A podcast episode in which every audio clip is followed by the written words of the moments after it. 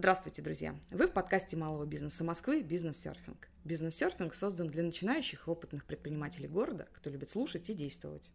Этот сезон будет посвящен женскому бизнесу. Цель курса – раскрыть мифы о женском предпринимательстве и описать реальную картину, вдохновить или, наоборот, предостеречь женскую аудиторию от ошибок и сложностей, возникающих на старте и развитии своего дела. Добрый день!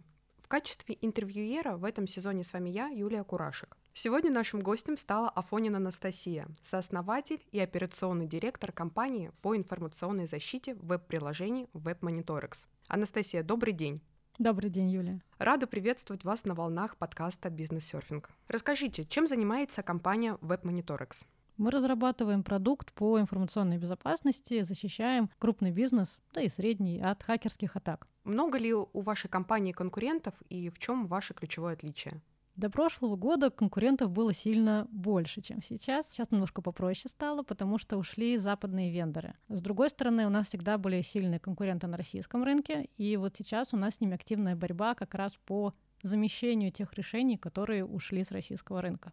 Про ключевую особенность всегда сложно такой вопрос обсуждать, потому что что-то лучше у тебя, что-то лучше у конкурентов, и каждый клиент принимает решение для себя самостоятельно. Я могу сказать, что мы как компания фокусируемся на полезности нашего продукта для наших клиентов, и нам важно, чтобы мы были поставщиком самой ключевой экспертизы для клиента, и они максимально эффективно использовали наш продукт.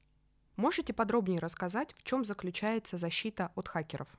Да, конечно, область информационной безопасности, она очень широкая, и мы работаем в узком направлении. Конкретно там наша особенность — это защита именно веб-приложений, поэтому даже в названии есть Вебмониторекс. И наша задача является не пропустить те хакерские атаки, которые идут на веб-приложения. То есть что это значит? Что есть плохой где-то хакер, исследователь, какой-нибудь сканер автоматический, он ведет себя как бы как пользователь, посылает какие-то запросы, и вот мы такие запросы определяем и не даем пройти им на сайт. Что это значит с точки зрения бизнеса, который нас использует? Он не теряет данные, то есть это, возможно, какая-то конфиденциальная информация, которая у них есть, это персональные данные, это данные поставщиков, да что угодно, да банальное размещение рекламы на их сайте. То есть мы не даем хакерам как-либо попасть на их сайт и завладеть информацией, которую они не хотят делать публичной.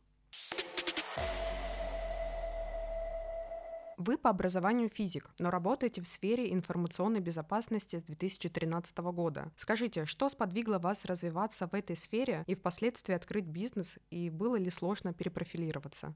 На самом деле даже с две тысячи одиннадцатого года, с две тысячи тринадцатого, это вот компания, которая сейчас есть, она была в две тысячи тринадцатом открыта. Пока я училась в университете, я подрабатывала сначала системным администратором, потом программистом, потом руководителем проектов. На тот момент мы хорошо общались с моим одногруппником, и ну, у него был интерес к информационной безопасности, у меня был интерес к такому как бы сопровождению бизнеса, к проектной деятельности. И мы соединили наши желания, и как раз появилась первая компания, которая занималась аудитами. То есть мы искали дырки в веб-приложениях и проводили аудиты по информационной безопасности. Это вот было в две тысячи одиннадцатом году, а в две тысячи тринадцатом году уже пришла идея по созданию продуктовой компании. Тяжело ли было перепрофилироваться? Нет. Это тоже техническая сфера. Много приходилось учиться, потому что, конечно, информационная безопасность в две тысячи одиннадцатом году в России, ну, не было ее. Веб-приложений особо не было, если там помните. Все интернет-магазины, они вот появились за последние десять лет. Так только-только все это начиналось. Поэтому было интересно, мы развивались вместе с отраслью, мы приобретали знания, делали все, поэтому не только знания в информационной безопасности приходилось приобретать, знания в юриспруденции, в бухгалтерском учете, в управлении, но было классно.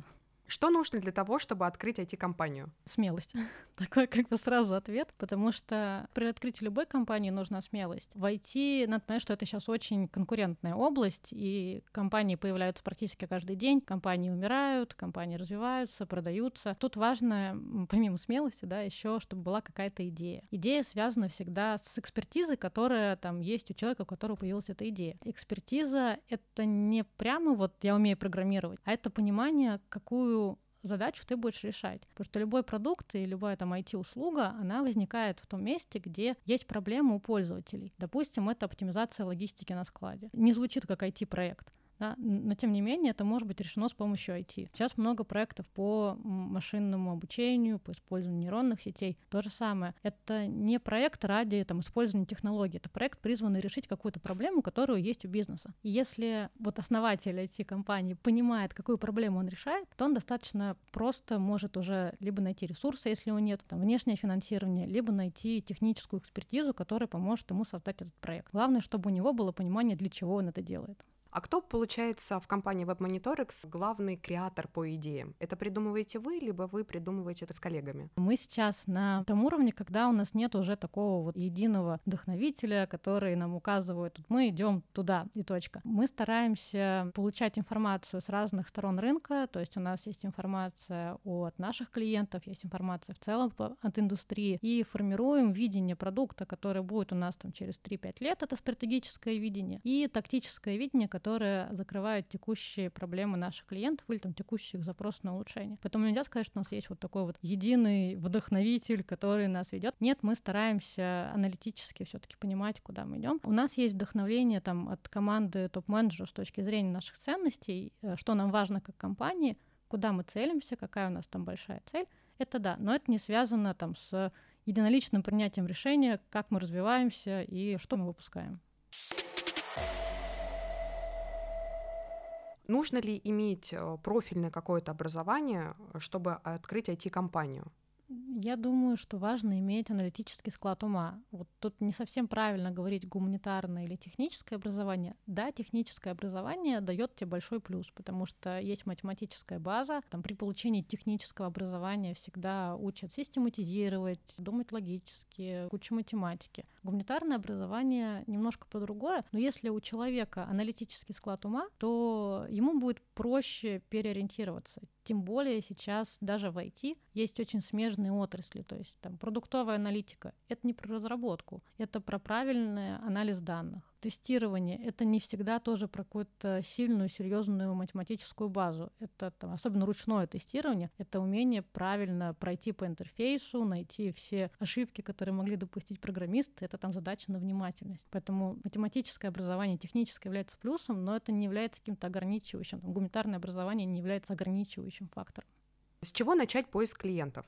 Отличный вопрос. Если удачно попасть в ту потребность, которая есть на рынке, то клиенты сами найдут, в общем-то, продукт. Там уже будет вопрос, а как масштабироваться, потому что первые десять-пятнадцать клиентов, если действительно продукт отвечает той потребности, которая есть на рынке, они очень быстро закрываются. Они дают большую обратную связь по тому, там, что улучшить, что оптимизировать. Но это не проблема их поиска. Проблема начинается, когда уже надо получить пятьдесят, сто, двести клиентов, и когда надо, чтобы они постоянно прибывали, потому что ай ти-компания, компания, связанная с разработкой продуктовая, это всегда большие инвестиции вперед, потому что у тебя сидит команда программистов, которая получает зарплату, которая кушает твои денежки, а продукт ты продаешь, ну, например, ты напродавал там двадцать лицензий годовых, и у тебя через год потом столько же денег и будет. Либо ты закладываешь механизм расширения этих клиентов так, чтобы они платили больше на следующий год, ну, либо как бы сделал, поставил точку, уволил команду программистов и продаешь одно и то же, что не очень хочется делать. Поэтому тут всегда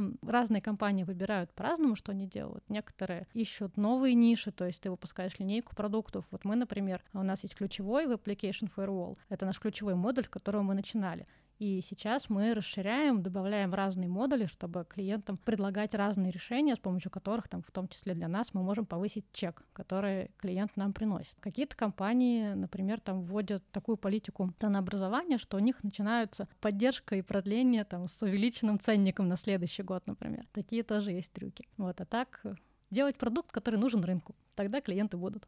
Но это, получается, в основном те же клиенты, которые вы просто ведете из года в год. Нет, конечно, мы расширяем, потому что это с каждым годом жизни продукта обычно все сложнее и сложнее нарастить, потому что и конкурентов больше, и компаний там лимитировано. Сейчас интересное время на рынке информационной безопасности, потому что многие компании, они переходят на ай ти-инфраструктуру не только внешнюю, но и внутреннюю. И получается, что, например, наше решение по информационной безопасности, раньше там нужно было двадцать процентов компаний на рынке, сейчас уже там этот процент вырос. Просто по количеству запросов, я понимаю, что к нам приходят новые компании. Мы делим по категориям клиентов, которые пришли. Например, они там ищут замену того решения, которое у них было раньше, там ищут замену иностранного решения. А есть компании, которые вообще первый раз пришли за продуктом по информационной безопасности. И таких компаний тоже много. То есть для нас это расширение рынка в России, и это очень здорово. То есть это люди, которые делают осознанный выбор и понимают, что им надо заниматься информационной безопасностью.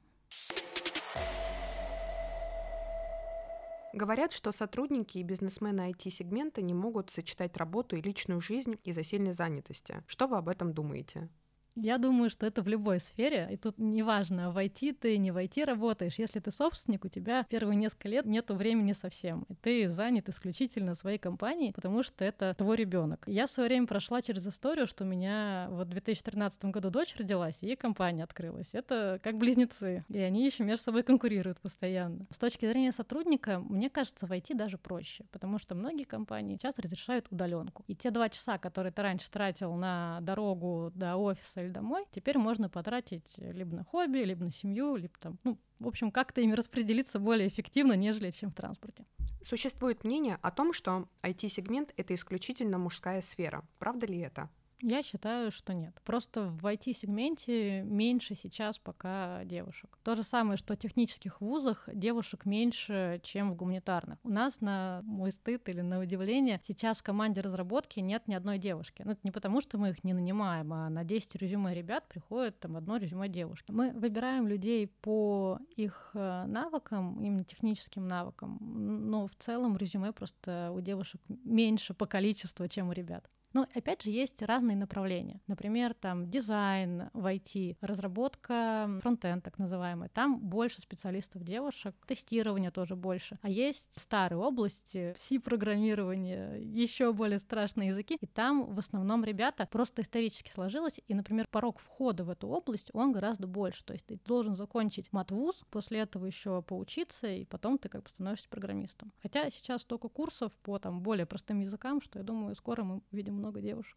А сталкивались ли вы лично с какими-либо стереотипами насчет женщин в данном сегменте?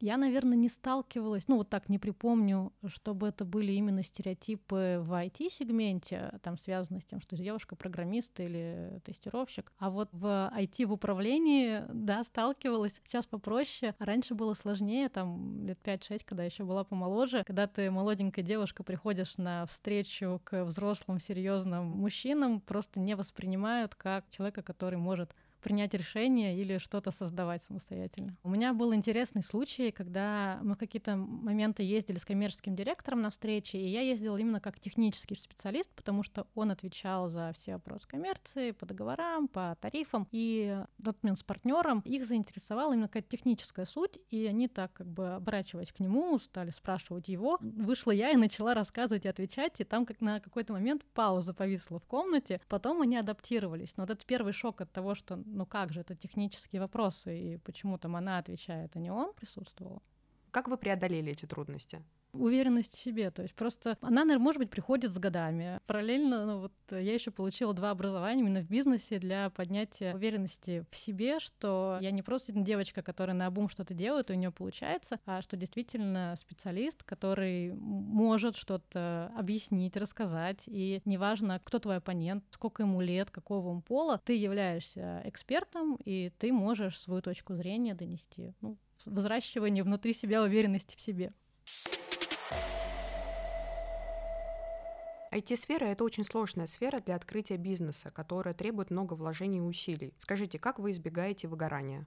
Самый сложный вопрос. Сталкивалась несколько раз. Сложно себя остановить, разделить работу и личное время. И вот сейчас, наверное, тот уровень команды и компании, когда у меня получается это разделить, когда я не дергаюсь каждый момент, когда я знаю, что у меня есть классная команда, она работает там по процессам, которые мы вместе с этой командой согласовали, построили, и если никакой катастрофы не случилось, то никто никуда не бежит, не кричит. У меня есть некоторые фишки, которые я там для себя выделила. Например, у меня автоматически отключаются все уведомления в телефоне после девяти вечера. Все вот до там семи утра меня он в режиме без уведомлений. Я спокойно там езжу в отпуск, отключая рабочий мессенджер, чтобы туда не смотреть, опять же, не получать уведомления. Есть такая привычка, что если я пришла домой и сняла часы, значит, рабочее время закончилось. В выходные тоже стараюсь там часы не надевать, в телефон не смотреть, время проводить с семьей. Очень сложно было перестроиться, потому что какой-то период времени я жила в режиме нон-стоп. Ты в двенадцать вечера заканчиваешь работать, в семь утра ты начинаешь. Притом это такой вот день сурка. Еще и с ребенком, когда такой-то там момент забираешь ребенка из сада, приводишь домой, укладываешь спать и опять садишься работать. Сложно,